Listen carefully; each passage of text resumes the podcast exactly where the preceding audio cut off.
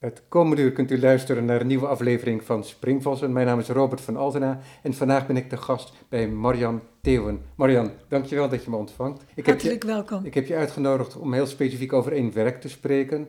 Dat werk is gelieerd met een groter lichaam aan werken, maar vanuit het specifieke kunnen we ook wel nog terugverwijzen naar eerder werk ongetwijfeld. Het hele lichaam van werken heet Destroyed House. En dan volgt daar nog een specifieke naam. In dit geval is het Destroyed House Kyoto. Wat dat precies is, dat, ja, dat gaan we nu bespreken. Dat zal ik nu niet gaan uitleggen, denk ik. Um, enerzijds werk je heel concreet hè, um, met architectuur, zoals in die titel al wordt weergegeven. En anderzijds werk je ook in fotografie. En die twee zijn gelieerd. Misschien is het dan toch handig om te gaan kijken naar waar de basis ligt van dat werk van Destroyed House. Wanneer maakte je bijvoorbeeld het eerste werk in deze ja, reeks, zal ik dat dan mhm. noemen? Ik zal even bij het begin beginnen. Na de kunstacademie heb ik tien jaar geschilderd. Om tot de ontdekking te komen dat ik geen schilder ben, was. Ik was afgestudeerd monumentale vormgeving en schilderen. Maar na de academie dacht ik, ik heb polio. Ik dacht, ja, met dit lichaam ga ik toch geen monumentaal doen. dus toen heb ik besloten dat niet te doen en te gaan schilderen. Om na tien jaar erachter te komen dat ik gewoon geen schilder ben. Toen ben ik begonnen met mijn hele woonkamer vol te stapelen met alle spullen uit mijn huis. Alle wanden waren bedekt. Mijn hulp kwam gewoon elke week schoonmaken en die ging keurig tussen alle spullen door. Toen ik daarvan de eerste foto maakte, dat was een serie van vijf foto's, geloof ik. Toen dacht ik: oké, ik geloof dat twaalf jaar na de academie was. Dit kan het begin van iets zijn. Nou, toen heb ik heel veel werken nog gemaakt in die serie, die heette Huiskamer. De laatste van die huiskamerserie. Toen dacht ik, goh, ik wil eigenlijk spullen van kapotte, verwoeste huizen. Toen ging ik naar afvalsorteerbedrijven. Ja, want hier in dit geval is het zo dat alles intact bleef. Ja, gewoon in mijn huiskamer. In mijn huis. Ja, ja er was alleen maar een deconstructie van organisatie, maar niet van object. Nou, ik deed wel een hele ruimte, gebruikte ik. Nee, dat begrijp ik, maar er werden geen objecten uit elkaar gehaald nee, en er werd um, niet, onomkeerbaar nou, veranderd. Nee, heel veel objecten waren kapot, omdat ik op het laatst spullen ging halen bij een afvalsorteerbedrijf. Ja, ja. Dus dat waren spullen van verwoeste huizen. Daar heb ik toen een serie mee gemaakt. En ik had ook één doorgezakt plafonnetje zelf getimmerd in de slaapkamer. Uiteindelijk heb ik alle ruimtes in mijn huis gebruikt. Dat was in de slaapkamer. En toen dacht ik, na dat doorgezakt plafonnetje, goh, maar ik zou dit ook wel echt in een huis kunnen doen. En een plafond laten knakken met een aannemer. En zo is het eigenlijk begonnen. En dat was 2007. Wat een logische opeenvolging. Ja, en dat gaat allemaal heel automatisch. Want voordat ik met de huiskamerserie begon, toen ik stopte met schilderen, omdat ik dacht, ja, dat schilderen, ik kan gewoon niet schilderen. Toen heb ik nog een paar jaar getekend. En heel intuïtief ging ik allemaal stoelen vol stapelen met rotzooi. Ook met, met kleren, met spullen uit mijn huis. Dan ging ik natekenen. Zo begon het eigenlijk. En toen ging ik mijn hele huiskamer vol stapelen. Nou ja, toen die eerste foto er was, oké, dit is het begin van iets. Nu begint het pas. Destroyed House Kyoto, dat heeft als jaartal 2020. Ja, het is mijn negende architectonische installatie. De eerste was in 2007 in Den Bosch, daar woonde ik toen. In een snackbar annex woonhuis. Met een aannemer die ik kende via een vriend. Dat vertelde ik zo. Toen zei hij, ach, ik weet wel wat. En die mensen van die snackbar, die ken ik ook wel. Dus daar zijn we samen naartoe gegaan. En uh, nou, die eigenaar vond het eigenlijk prima. Alleen zijn kinderen hebben het heel bedreigend gevonden, want nou, we sloegen dus plafonds eruit en lieten... Maar dat was een verlaten pand, neem ik Het was verlaten, ze woonden op een andere plek, maar de zoon durfde wel te komen kijken. Maar de dochter heeft nooit durven kijken. Het was in de slaapkamer van die ouders, maar ook in de woonkamer en ook in de snackbar, overal eigenlijk. Maar de dochter kon die verwoesting niet aanzien. Van het ouderlijk huis. Van het ouderlijk huis, precies. Nou, ook al woonden ze heel veilig. Ja, maar daar kunnen we ons wel in verplaatsen, toch? Tuurlijk, tuurlijk. Het is verwoesten en het is opbouwen. Hoe heb je dat aangepakt? Heb je dan al van tevoren bij dat eerste project een idee wat je voor ogen hebt? Ja, als je begint, dan moet er een plan zijn. Toen werkte ik met de aannemer, die dus bevriend was met een vriend van mij. Dus dat ging allemaal zonder constructierapporten. Het was gewoon, wij, praten erover en hij zei: Oké, als ik die balk goed vastzet en daar moet stempel zonder. En, nou, dan kunnen we dat eigenlijk prima doen. En uh, toen heb ik, uh, ja, helemaal. Ik heb wel toen subsidie aangevraagd bij het Mondriaan Fonds, een projectsubsidie en ook gekregen. Eerst niet, maar toen ik, uh, heb ik bezwaar uh, aangetekend en toen kreeg ik het alsnog. Nadat Hendrik Driessen en mensen van Fundament in Tilburg waren gekomen, is dat toch gelukt dat Mondriaan Fonds uh, bijstelde. En um, nou, het was heel beperkt open. Ik geloof een aantal weekenden en dan in groepjes van zoveel mensen. Dus dat was maar, nou ja, de eerste pers, maar het was allemaal lokaal of provinciaal, zeg maar. Maar het was wel heel duidelijk dat dit mijn, uh, ja, dat dit mijn gebied zou zijn. Ja, daarin maakt het ook echt wel een pas, hè? Want ja. dat idee van, laten we zeggen, de reorganisatie van het interieur van een huis en het aanpassen daarvan, ja. daar zijn ook wel voorbeelden van. Ik denk dan zelf aan Kurt Schwieters met zijn, met zijn mechtsbal uit de jaren 20, vroeg jaren 30. Ja, daar heb ik ook veel mee. Ja, iets wat helaas uh, plat gebombardeerd is geraakt. Drie keer geloof ik. Dus drie keer. Dus een paar keer heeft hij het herbouwd. En uiteindelijk, hè, eerst in, in Denemarken geloof ik, ja, oké, maar vlucht voor de nazi's. nee, maar de oorspronkelijke metsbouw in uh, Hannover ja, was precies, dat, meen ik. dat is gebombardeerd. Uh, daar heeft hij ja. tien jaar aan gewerkt, tot 37, en toen vluchtte hij het land uit. Naar, naar Scandinavië, in Denemarken geloof ik. Ja, in Oslo. Oslo. En, en toen is het in, ergens in de oorlog is het inderdaad uh, verwoest geraakt. Maar de man is niet ik dacht in Londen ook. Dat, uh, ja, nee, dat, daar is het ook nog gebouwd, ja, of ja, niet? precies, maar dat is niet het, hetzelfde metsbouw. Nee, dat en Net als dat, jouw klopt. Destroyed House Kyoto, dat heeft een verband met Destroyed House in Den Bosch, maar het is niet dezelfde architectuur. Nee, absoluut niet. Um, nee. Maar hè, waar het om gaat is dat daar een soort organisatie is en dat daar een sculptuurinstallatie ontstaat, maar de omgevende architectuur die wordt niet wezenlijk aangetast. Hè, die wordt niet uh, veranderd. En in, nou, de, in de stap die jij in Den Bosch maakt, ja, hè, en daarmee maak je de sprong, ja. uh, daar gebeurt dat wel. En dan kom je echt op nieuw terrein terecht. Ja. En toen, hè, ik noem het ook, het is een gebouw als een sculptuur. Ik maak een sculptuur uit het gebouw, met het gebouw. Dus dat is een wezenlijke aantasting van het gebouw. En met name de perspectieven die in een gebouw. Ik, ik creëer eigenlijk nieuwe perspectieven in datzelfde gebouw, waar de buitenkant bijna nooit is aangetast. Ja, ja en je maakt gebruik dus van de architectuur. Hè, want, ja. de, want het gebouw ja. als zodanig blijft overeind. En, ja. en, en, en, zoals je nu ook aangeeft, in ieder geval zeker aan de buitenkant, is de structuur ook um, helemaal intact. Alleen in Gaza, alleen in Gaza niet. Hè? Daar maakte ik verwoest huis Gaza. in een door uh, de vijand verwoest huis. In dit geval Israël. En het huis was van Hamas.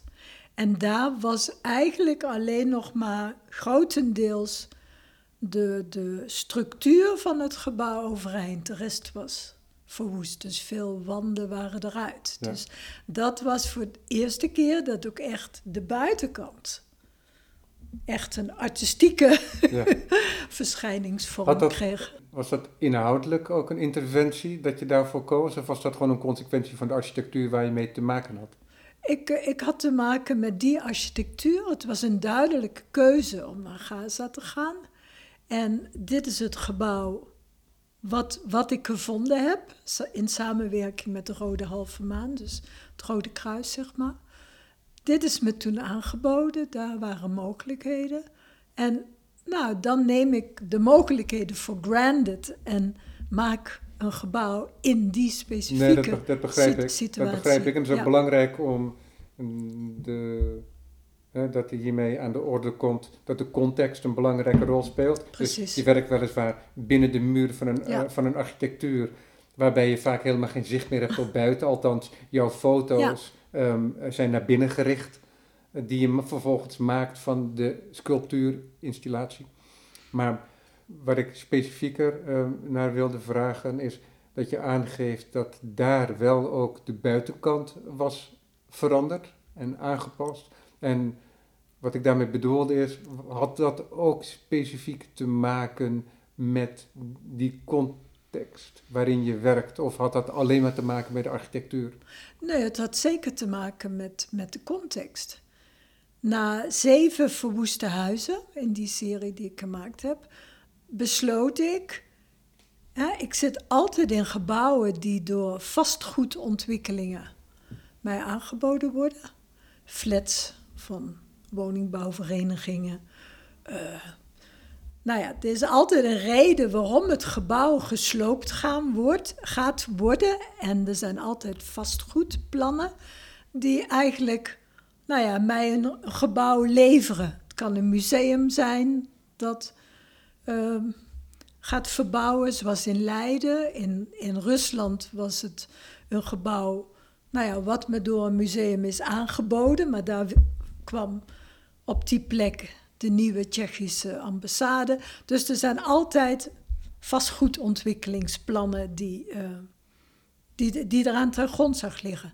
Alleen na zeven verwoeste huizen, nee zes, zes, dacht ik, want mijn werk nou, heeft toch, of nee, niet toch, mijn werk heeft als essentie de, nou ja, de grote bewegingen van opbouwen en verwoesten. En na zes verwoeste huizen dacht ik, hè, met, met die achtergrond, wat me aangeboden is door vanwege vastgoedplannen, dacht ik, en nu wil ik in een huis gaan werken, wat reeds door mensenhand verwoest is. En zo kwam ik in Gaza terecht. Dus die hele context van een verwoest huis is geheel iets anders dan een dood gebouw van een woningbouwverenigingscorporatie. of van een museum Ja. dat half plat gaat. Dat, Dat is een andere de toetreden, noodzaak. de toetreden van die eh, context van zo'n werk, dat is iets wat een steeds grotere rol is gaan spelen, stel ik me Ja. voor. Hè, Ik neem aan dat je toen je in Ja. Den Bosch daarmee bezig was, dat je nog niet alle consequenties overzag Nee. van wat dat zou kunnen gaan worden. Nee, nee, dat klopt. Je begint daarmee een proces waar je absoluut niet weet eh, nou ja, hoe zich dat zal ontwikkelen, waar Ja. je eindigt. Maar het is wel interessant dan dat je aangeeft dat je om je lichamelijke toestand Ja. niet zou kunnen schilderen en dat je dan dit... Niet zou kunnen bouwen. Ja, precies. En- En, en en dat, dat je ik- dan dit soort enorme projecten op de hals haalt. Nou, ik weet nu dat ik niet extremer mijn lichaam kan. Hè? Ik kan niet monumentaler werken dan ik nu doe. Dit is gewoon het meest extreme. En dat vind ik eigenlijk toch een hele belangrijke nou ja, ondervinding. Maar Marian, In die zin dat je niet kunt kiezen welk werk je zult gaan maken. Ik kom het nu vaak bij studenten op academies tegen. Die wanhoop. Ja, maar waar moet mijn werk over gaan? Waar moet ik voor kiezen? Ik, ik probeer dan in elk geval uit te leggen dat in mijn geval, ik koos. Ik koos voor schilderen. Ik dacht, dat, dat ga ik doen. Ja. Maar in feite kan ik helemaal niet kiezen welk werk ik ga maken. Ik moet op de eerste plaats samenvallen met wie ik ben. Ja, maar dat is alweer een heel andere, andere vraag natuurlijk. Ja, dat is en, dat is een vraag, vraag die bijna van buiten de kunst wordt gesteld. Waar een werk over moet gaan. want in jouw geval is het zo dat je Mhm. die installaties ging maken. Eerst in huis en toen vervolgens je eerste huis. En vanuit je werk aan dat huis en het denken daarover ontstond er een, laten we zeggen, uh, samengaan van vorm en inhoud. En dus ook een onderwerp. Ja. Dus, nou ja, het gaat over de noodzaak die je in jezelf voelt. En die maar, die komt, maar die komt vanuit het werk. En die komt niet eh, vanuit een opdracht die je zelf stelt waar je werk over zou moeten gaan. Zo is dat. Het is een persoonlijke noodzaak. Ja, dus vandaar dat ik zeg, dat is een vraag die van buiten de kunst bijna komt. Nou ja, die, die vanuit, de, die vanuit de kunst, die vanuit de kunst komt. Als het goed is, ja, die vanuit de kunst komt, maar jouw studenten stelt die vraag en zij stelt een vraag die iemand zou stellen die van buiten de kunstwereld zo komt is die dat. niet maakt. Zo is het. Eigenlijk heeft de kunst dat soort vragen niet nodig. Ik denk dat met name, want dan hebben we het meteen over de huidige tijd, waarin de politiek, de beleidsmensen in cultuur allerlei eisen gaan stellen aan kunst en een noodzaak van kunst gaan bedenken. Namelijk, het moet maatschappelijk interessant zijn, het moet voor heel veel publiek toegankelijk zijn, uh, er moet heel veel opbrengst genereren. Dus dat zijn allemaal doelen die eigenlijk niets met de kunst aan zich te maken hebben. Maar in een tijd waarin we nu leven, een neoliberale tijd, waarin eigenlijk alles profijt moet genereren, blijft dat de kunsten niet bespaard. En dat is een heikel iets als je het mij vraagt. Ja, ben ik het mee eens. Goed. Ja, daar kan ik heel kort over zijn. Wat ik je wilde vragen is, jij neemt dit grote werk op de hals. Hè? Dat ontwikkelt zich ook gaandeweg, dus het kon je ook van tevoren niet voorzien allemaal. Nee. Maar je zegt,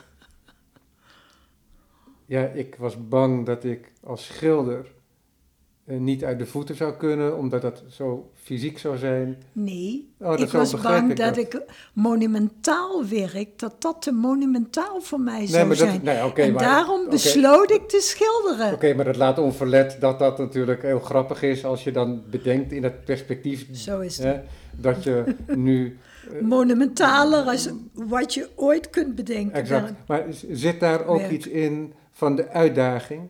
Want je hebt, omdat je... Nee. Voor mij zit erin dat ik moet samenvatten wie ik ben. De, de persoonlijke fysieke uitdaging en de uitdaging van je fysieke ik grenzen. Hou, nee, het is gewoon de persoon wie je bent. En met of zonder polio, ik heb die energie me dat, in mij, dat is deel van mij, dat ik fysiek wil werken en ook dat ik stevig wil werken. Daar hou ik gewoon van.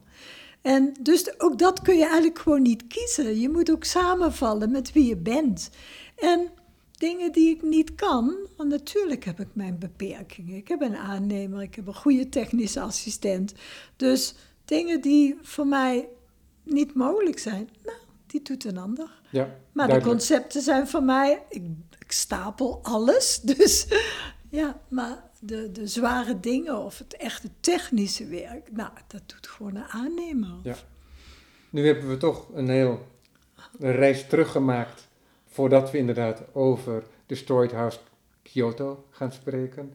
Maar misschien is het toch aardig om Kyoto nu te introduceren. We kunnen nog altijd heen en weer bewegen tussen ouder werk en dit werk.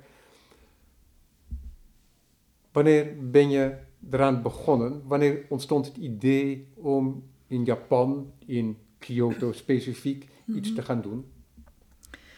Uh, vorig jaar heb ik in Arles voor Rencontre d'Arles, hè, uh, dat fotofestival. Zij, ik heb een galerie in New York, Bruce Silverstein Gallery. Hij heeft mij geïntroduceerd in Arles bij Rencontre. Ehm, zij hebben mij uitgenodigd om een installatie te maken en ook een expositie samen te stellen met werk uit eerdere uh, series voor Woesthuis. Nou, dat heb ik gedaan. En toen met de opening waren mensen, dus twee CEO's van Kyotografie, dat is een fotofestival in Kyoto, waren er en meteen uh, binnen een uur dat de opening uh, plaatsvond, vroegen ze me al of ik dat ook in Kyoto wilde doen. Nou, toen heb ik ja gezegd. Toen zijn we eigenlijk ook meteen met de voorbereiding begonnen. Want de bedoeling was dat ik in januari al zou beginnen met het werk. Nou ja, daar gaat altijd heel veel aan vooraf voordat je echt fysiek daadwerkelijk kunt beginnen. Ja, maar ik wil toch eventjes nog een vraag stellen voordat je mhm. verder gaat uitleggen wat er gebeurt. Want hoe wordt het object uitgekozen? Hmm. Nou, dat hebben we toen meteen samen gedaan. Ik kende Japan wel. Ik was één keer een paar maanden in Japan geweest. En ehm, dus ik had wel een beetje beeld bij ehm, nou, hoe in Japan gebouwd wordt. Hedendaags bouwen, maar ook traditioneel bouwen. En de mensen van Kyotografie boden meteen aan om twee machias, dat is de traditionele uh, stadswoning in Japan. Dus helemaal gebouwd met hout, al eeuwenlang dezelfde constructie, prachtige houtverbindingen, et cetera. Nou, ze hebben me toen uh, plattegronden laten zien. Ik zei, nou, dan heb ik er echt wel twee nodig. Want ze zijn allemaal heel smal, 4,5 meter, 5 meter en de lengte 9 meter of zo. Je hebt ook hele grote, maar die komen niet zomaar uh, vrij. Want die zitten vaak toch in de, hoe noem je dat? In de, uh, nou ja, die moeten behouden blijven. Dat zijn vaak uh, toch monumentenachtige dus nou, die stadswoningen die worden in alle steden in Japan op grote schaal uh, gesloopt. Ik weet niet, in Kyoto elke dag vijf of zo. Dat gaat met razend tempo als je het optelt. nou, zij zouden twee van die uh, machia's van mij kunnen regelen. Toen heb ik gezegd, oké.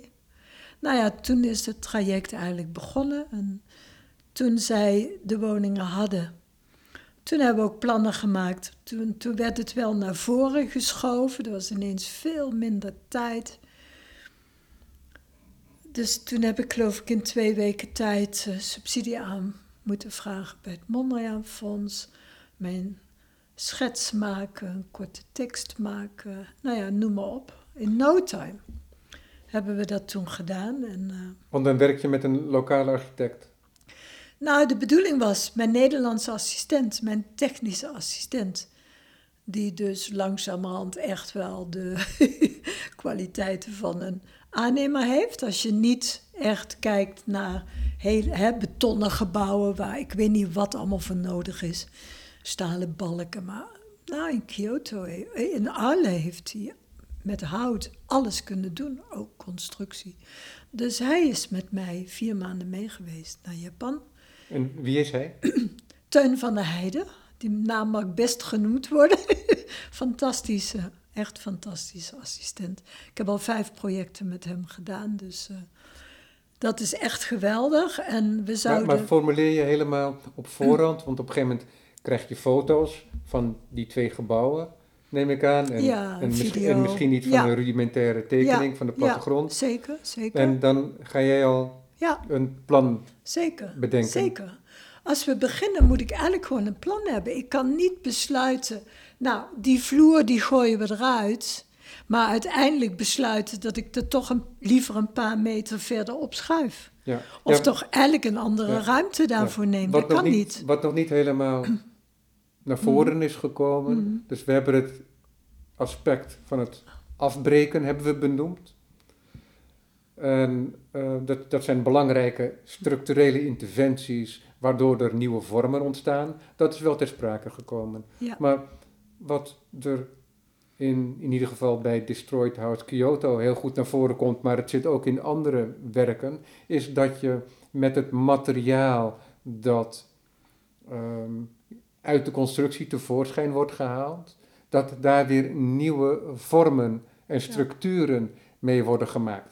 Dus daadwerkelijk sculpturen, sculpturen die op zich staan, maar over het algemeen een heel groot geheel vormen waar je doorheen kunt bewegen. Klopt. En dus een architectuur op zich worden. Ja, ik kan het niet beter verwoorden als wat je gedaan hebt. Dat Ja, klopt. maar zijn- Eigenlijk gebruik ik alle materialen in het gebouw. En wat er in feite gebeurt, is dat ik alles op een andere plek leg. Ja. Eigenlijk leg ik alleen maar alles op een andere plek. Maar nu breng je dat helemaal in één zin, helemaal terug bij het eerste werk waarbij je een interieur herschikte. Nou, Met dat verschil dat je daar ook materiaal van buiten naar binnen bracht. Daar heb ik materiaal van buiten naar binnen gebracht. Plus, ik doe nu hele grote architectonische ingrepen. hè? En die deed Tuurlijk. ik toen niet. Ja. Maar dat principe om alles opnieuw te gebruiken, eigenlijk op een andere plek te leggen. En er inderdaad een architectonische sculptuur van te maken, dat is pas begonnen met de serie Verwoest Huis. En is dat dan zo dat die sculpturale installatie, zo zal ik het maar even noemen, of die architectuur die je dan creëert, heeft dat dan altijd dezelfde vormentaal of varieert dat ook weer per huis en per context? Ja, De- per context en per huis ehm genereer hele grote verschillen.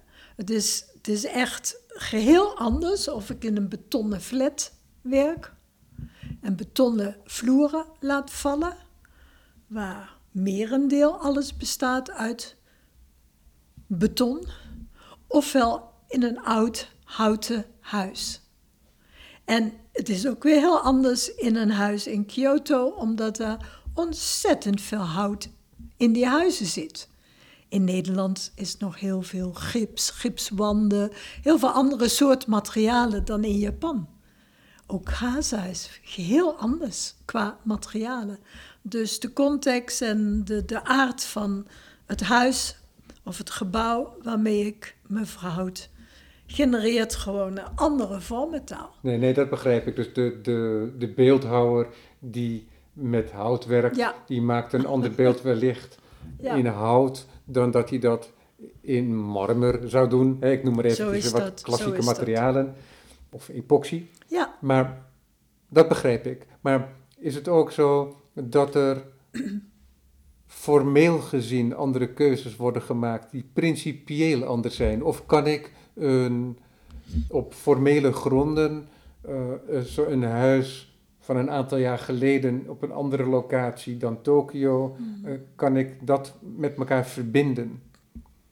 Ja, die kun je heel goed met elkaar verbinden, omdat de essentie eigenlijk eh, overal hetzelfde is. Ehm, in in alle, alle verwoeste huizen is in elk geval die essentie van architectonische ingrepen, gebruik, hergebruik van de materialen die er zijn, de polariteit opbouwen versus verwoesten, de polariteit chaos versus orde, vallen ten opzichte van staan. Dat, dat is in alle huizen hetzelfde. Ja, en er is ook weer een herbouwen. En ook dat herbouwen, en dat doe ik in de vorm van stapelen. Dus ik rangschik de, de materialen die we eerst in stukken zagen, hanteerbare stukken. Dus dat, dat is wel een hele specifieke signatuur van mijn werk, die, die eigenlijk in alle verwoeste huizen eh, te zien is. Maar toch de mogelijkheden in het gebouw, hè, wat de architectuur mij geeft, die zijn heel verschillend. En daardoor zie je wel dat het heel coherent is. Je kunt ze allemaal met elkaar verbinden, die verwoeste huizen. Ze hebben één signatuur, ze hebben één karakter, één ehm, nou ja, handschrift. Maar elk huis geeft toch hele andere mogelijkheden, waardoor er ook, ook een groot, ja, in mijn ogen, maar dat kan beter, kunnen beter eh, buitenstaanders eh, beoordelen, maar in mijn ogen is er een grote coherentie en ook één signatuur. Ja. Ja, en dit, ook grote ja, verschillen. Ja, ja het is ook, dat werk is ook één grote metafoor die enorm voor de hand ligt, maar ik benoem hem toch even, is dat je in het maken, hè, in het maken van de kunstenaar, er altijd iets afgebroken moet worden. Ja, er moet altijd iets afgebroken worden. Ik creëer eigenlijk altijd. ja, ik creëer, creëer eigenlijk altijd heel veel chaos. Want het is echt één grote chaos. Om van daaruit weer orde te scheppen, maar wel in een nieuwe vorm. Dat is in feite wat ik doe. Er is een zekere berekening gaande in dat afbreken en met het oog om nieuwe vormen te bouwen. Dus als je een vloer, een balk doorzaagt om een vloer naar beneden te laten komen, dan probeer je dat te begeleiden, zodat er een resultaat ontstaat dat je voor ogen hebt. Zeker. Ja. Het, is, het is in principe niet de bedoeling dat je gaat vals spelen en dat als het hele plafonnetje dan naar beneden komt, dat je, dat weer, dat je, dat je dan de verticaal toch maar weer herstelt. Nou, er zijn wel dingen gebeurd. Ik bedoel, alleen het eerste verwoest huis, maar in Rusland ook niet. En in Gaza niet. Was geen constructierapport. Voor de rest zijn er altijd. Ik bedoel, daarom kost de voorbereiding ook zoveel tijd. Ik moet overleggen met de aannemer, ik moet overleggen met de constructeur, die gaat alles berekenen. Moet, Als ik in een flat heel veel vloeren eruit haal of laat vallen, dan moet het gebouw berekend worden of dat, dat gebouw moet blijven staan. Oh nee, maar dat begrijp en ik het moet gewoon veilig zijn. Dus daarom moet ik ontzettend goed van tevoren weten wat ik wil en wat ik ga doen. Er kan niet zomaar onverwachts een vloer vallen. Nee, dat begrijp maar dat is wel gebeurd. In Gaza werkte ik met de ingenieur samen. Maar die heeft foute berekeningen gemaakt. Hij dacht dat de wapening horizontaal liep, maar die liep verticaal. Toen is er een vloer van 8 bij 4 meter en daar een stuk, dat was 5 bij 4 meter, is naar beneden gedonderd. Terwijl wij, nou ja, daar 2 meter vandaan zaten. Maar die hing nog aan een kraan en die viel naar beneden in een knak die ik ongelooflijk, dat zag ik eigenlijk meteen. Die knak was heel mooi, dat had ik niet kunnen maken. Dus ik zei meteen, terwijl die nog aan de kraan hing, kunnen jullie die zo bevestigen dat die zo blijft hangen? en dat is toen gebeurd. Ja, maar dat is ook. Uitzondering. Ja, misschien, nou, het is mooi dat het een uitzondering is, want dat betekent dat er heel veel controle is. Ja het was levensgevaarlijk. Maar het is ook onontkoombaar dat het een keer gebeurt op een bepaalde manier. Ja, het was levensgevaarlijk en het is onoverkomelijk dat het toch een keer gebeurt. Ja. Maar in Nederland zou het niet gebeuren. Ja. Nee, met de aannemer hier zou het niet gebeuren en eh, in Japan ook niet. Dus in veel landen zou het niet gebeuren. Ja, want dat is interessant omdat het zo uiteenloopt, omdat je, laten we zeggen, in een soort industriële architectuur hebt gewerkt. Hè. Industrieel, dat bedoel ik dan met beton en staal en dergelijke. Maar ook dus in een traditionele, hele lichte, lichtvoetige architectuur als in Japan. Ja, in Japan gaan de, de, de beams, de... de, hè, de balken. Ja, die, die gaan er niet eens de grond in. Die, die liggen op een grote deksteen op de grond. Op de grond. Niet in de grond. Dus dat is een fantastische constructie, hoe dat allemaal verbonden is. Maar niets gaat de grond in. Het ligt er gewoon op. Ja. Dus Teun, mijn technische man, die heeft zich ook goed verdiept in de Japanse architectuur, in die houtbouw. En, en er was een hele jonge ingenieur, die is, nou ja, drie of vier keer geweest. Daar kon um, Teun zijn vragen mee bespreken. En hij was ongelooflijk enthousiast over mijn werk. Dus die was ook nou ja, heel bereid om vanuit mijn werk te denken. Ja. Dus als ik die balk er echt noodzakelijk uit wil voor, voor het beeld, dan bedacht hij een oplossing. Nou, als we er nog helemaal aan het plafond een extra balk in doen, dan kan die eruit. Dus dat was, een, dat was gewoon een super samenwerking. Mooi. Is daar misschien ook nog een relatie hè, met die balk die niet de grond ingaat, maar op een kei ligt, met uh, Shinto-architectuur? En, zeker, en met, voor, zeker. met, bouwvoorschriften die de grond ook moeten heiligen waar het huis op staat en dergelijke. Nou, ik weet niet of dat de reden van heilig is. Weet je, ik heb me niet in, in de hele Shinto-godsdienst verdiept. Nee, als maar je daaraan gaat beginnen. Het, het heeft een hele, carrière. hele, het heeft een hele lange traditie en het is ongelooflijk uitgebalanceerd. En met zo'n technische perfectie om juist met hout te werken, nou, daar kan ik alleen maar heel veel respect voor hebben. En, uh, dus er is vast dit- een ja. groter gedachtegoed Ja. aan verbonden, dat wou ik Ja, zeggen. Dat is ongetwijfeld. dit is het enige project wat ik een beetje volgde terwijl je aan het werk was, omdat jij wat beelden af en toe deelde op Facebook. Was dat dan? Dat was dan de bron waar ik het tegenkwam. Ja, klopt. Je gaf eerder aan dat je al een tekening op voorhand maakt. Dat is toch lastig om te berekenen ook, omdat je in principe alles maakt met wat voorhanden is.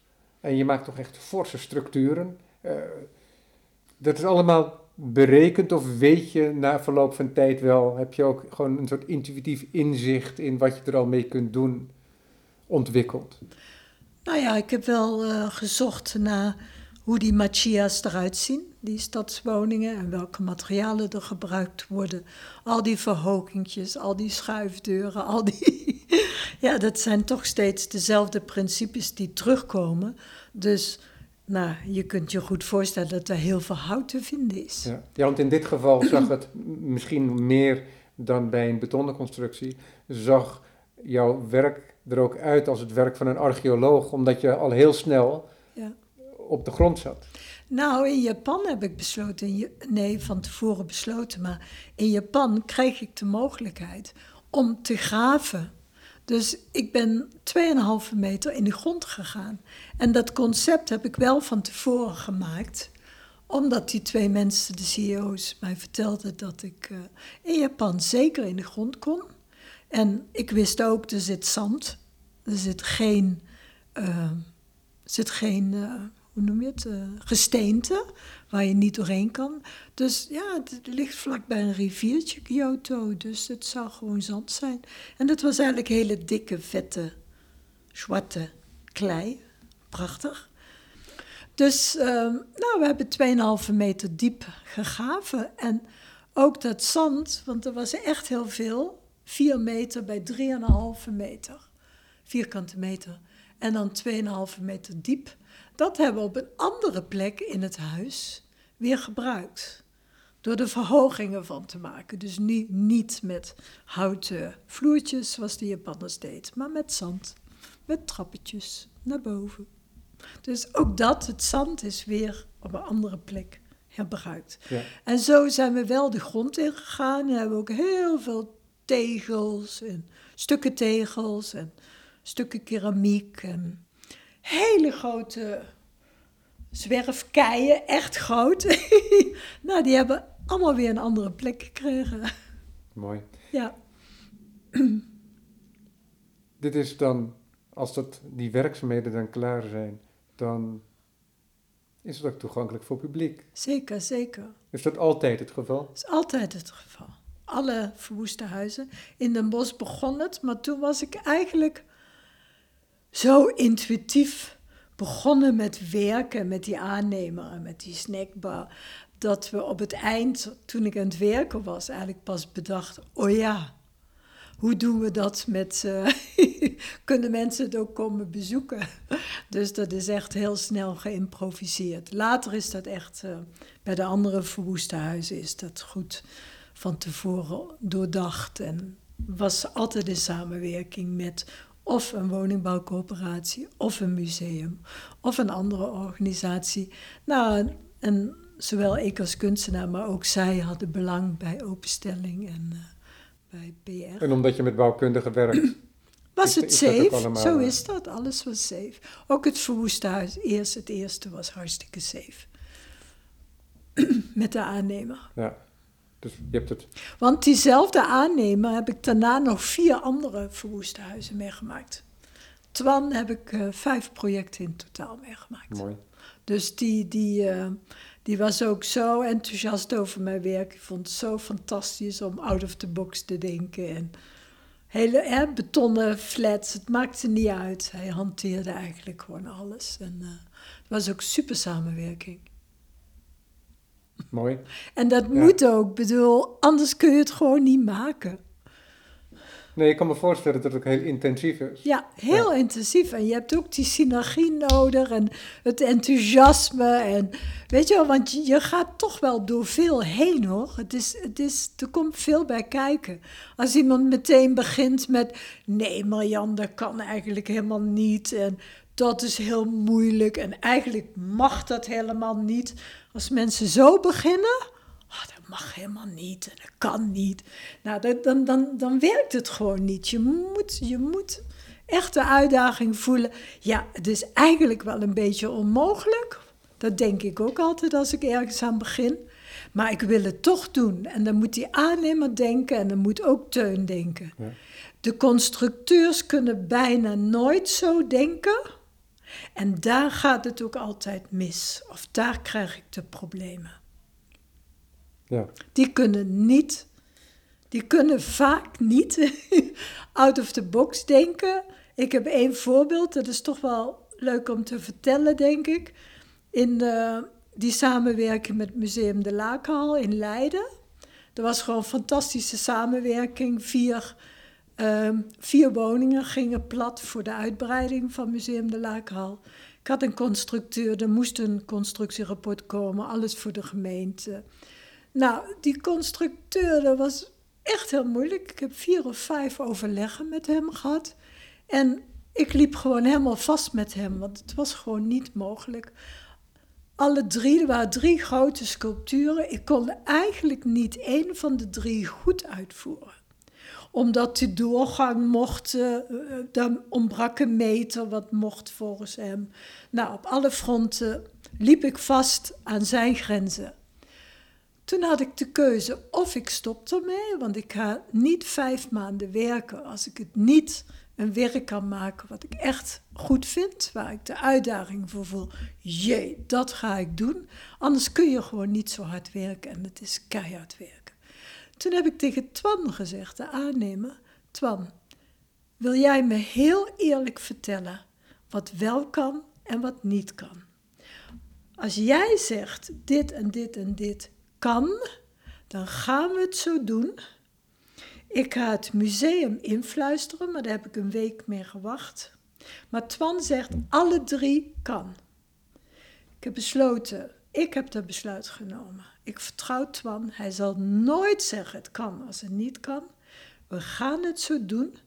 Na anderhalve week heb ik Meta, de directeur, ingelicht. Meta Knol. Meta Knol. Ik zeg, Meta, we gaan het zo doen. Als wij klaar zijn, nodigen we constructeur opnieuw uit en we laten het gebouw beoordelen. Als hij vindt dat er constructie bij moet, dan gaan we dat doen.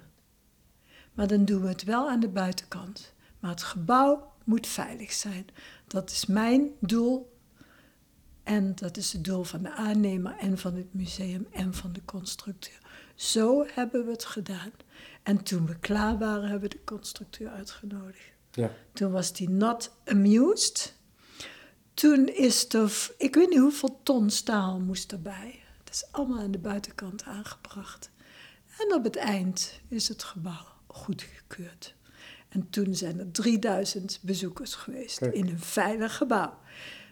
Dus als die aannemer niet in staat was met mij mee te denken en ook te voelen, dit, dit klopt, dit kunnen we zo doen. Nou, dan, dan waren een aantal werken niet gerealiseerd. Ja. We spraken eerder eventjes over dat meespelen ehm, van de context, dat het deel wordt Mhm. van het werk. Dus dat het niet afgescheiden is van de wereld. Hè, wat met zo'n merchbouw eigenlijk wel het geval is, die we ook Ja. eerder noemden. Ja, En ehm, in ieder geval, een kunstwerk is nooit helemaal geïsoleerd van de wereld als bekend is dat het bestaat. Maar in ieder geval is het zo dat dat mm, dat die architectuur helemaal onaangetast is dan. Mhm. En jij zegt dat die context, die speelt een rol ook bij het maken en het bedenken van zo'n project. Wat, waar bestaat dat uit in Mhm. dat Kyoto-werk? Nou, ik wou nog even aanvullen dat, eh, dat toch ook wel dat ik wel ook grote affiniteit heb met het werk van Schwitters, hè, die Merzbouw. Mijn werk is net zo claustrofobisch, naar binnen gekeerd. En het, het is ook obsessief. In mijn huizen kun je nooit naar buiten kijken.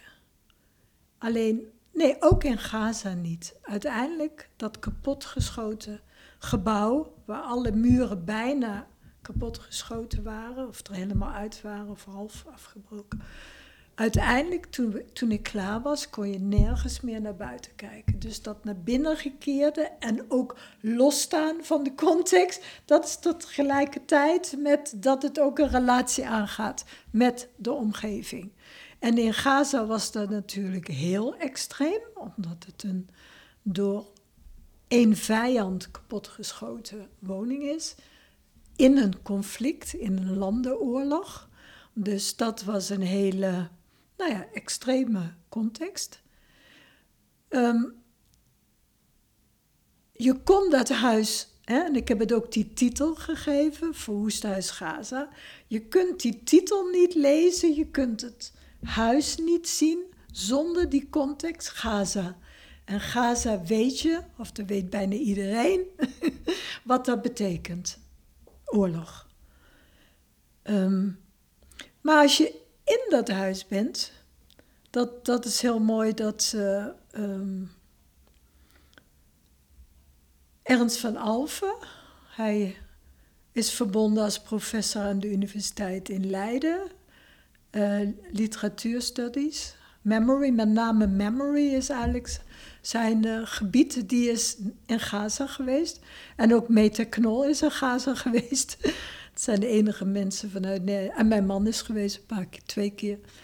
Maar dat zijn de enige mensen buiten Gaza die eh, het huis gezien hebben. Ernst zei dat, ehm, ik weet niet meer precies, ik had het kunnen opzoeken, maar dat ben ik vergeten. Ehm, dat het ehm, ja, ook niet verschilt van mijn andere verwoeste huizen. Maar dat de context, ehm, nou ja, eigenlijk wel het, het, de definitieve betekenis geeft. Ja. Maar het huis, de installatie van binnen, nou, is ook specifiek door het welke materiaal ik gebruikte. Maar het is toch heel coherent, heel verbonden met alle anderen. Alleen de context maakt het geheel anders. Ja, precies. Dus die werkt daarop in, maar het is niet zo dat jij daar anders door gaat werken. Nee, nee, nee. Ik ben er niet anders door gaan werken. Ja. Nee. Eh, de, de gedachte, mijn, mijn concept, het grote concept Ja. en het specifieke concept voor dat huis, dat is eigenlijk hetzelfde als de andere verwoeste huizen. Kies je ook weer, of ehm, wees je ook weer in zo'n context af? Ja, want in die zin zou je kunnen zeggen, zou je, een, zou je het kunnen formuleren als deel van je werk. Dus- Ja. Nou, het is tot nu toe niet gebeurd, maar het kan wel gebeuren. Ja, Ik, ik vind het wel. Ik heb wel affiniteit met gebouwen waarin mensen leven. Woonhuizen. Het, kan ook een industrieel gebouw zijn, maar Ja. tot nu toe eh, heb ik dat niet gedaan. Ik vind die, eh, nou ja, die verbinding met mensen die daar een leven geleid hebben. En soms is die geschiedenis al 150 jaar of 200 jaar of 100 jaar over Gaza wordt een gebouw gewoon Ja. niet ouder dan 30 of 40 jaar. Dan heb je al een oud gebouw. je deconstrueert een architectuur, vervolgens maak je een nieuwe constructie. Maar daar is het werk niet mee gedaan, hè. dan kon het publiek aan er langskomen. Maar een deel van je werk bestaat er ook uit dat je het documenteert, fotografisch, maar een deel, dus je hebt een, je hebt een dubbele serie lopen in fotografie, en dat is de archiefserie en eh, de fotowerken. En die foto's die moet je dan ook maken. Nee, ik zal even de, de juiste ehm, onderscheid maken. Ik ben dus begonnen met die huiskamerseries. Daar bestaan ook foto's van. Daarna ben ik begonnen met de serie die heet De Archiefserie. Archief. Archive Series. Die ben ik begonnen op Materier. Ik heb er ook hier voor de rechtbank Amsterdam op een atelier gemaakt. Die zijn allemaal eigenlijk in een gewone ruimte, of er nu een atelier is, of gemaakt. Daar komt geen architectuur, breken van architectuur, verwoesten aan te pas. Maar die zijn wel opgebouwd uit materialen die komen uit verwoeste huizen. En daarnaast heb ik de serie Verwoest Huis. Ah, Destroyed House. Ja, nee, dan had ik dat anders Dus geïnterpreteerd zijn- vanuit ja. de teksten die Ja, je had toegestuurd. Oké. Dus de archiefserie is meer abstract. Die zijn eigenlijk vrij abstract. Ja. Die liggen, of ja, er is zeker affiniteiten met Schwieters, maar ook met ehm, Jan Schoonhoven. Ze zijn eigenlijk heel abstract. Ja, ja. En daar heb je niet de beleving van architectuur. Nee, precies. En in, die in die fotowerken is dat wel het geval. De, de aankondiging van dit programma zal Ja. ook wel begeleid worden door een van die foto's en de aankondigingen eh, daaromheen. Ja, ja. Maar op basis van alle installaties, of die nou in de archiefserie zijn of in de Verwoest Huisserie, op basis van alles maak ik autonome foto's. Ja, precies. Ja, ja. Dus het is niet zo die onderscheid die ik net aangaf, dat het ene een soort documentatie is en het andere werk, maar Nee. het, het zijn gescheiden soorten fotowerken. Het, zijn, eh, het zijn twee disciplines. Ja.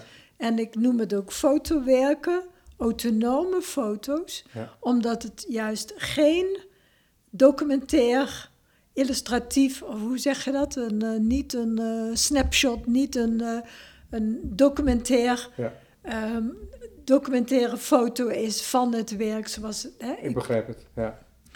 die foto's zijn opgebouwd uit heel veel details, detailfoto's, die ik met Photoshop weer construeer tot één foto.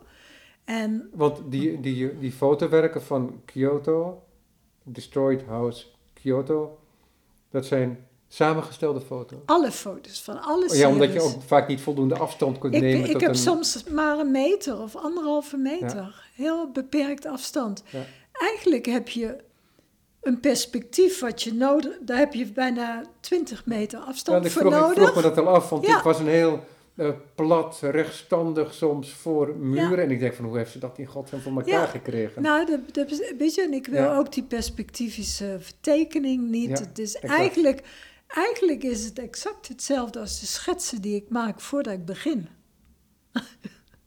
Ja. Maar die kun je nooit in de werkelijkheid zo maken. Je hebt heel veel vertekening, je mist heel veel diepte, je mist de hoogte.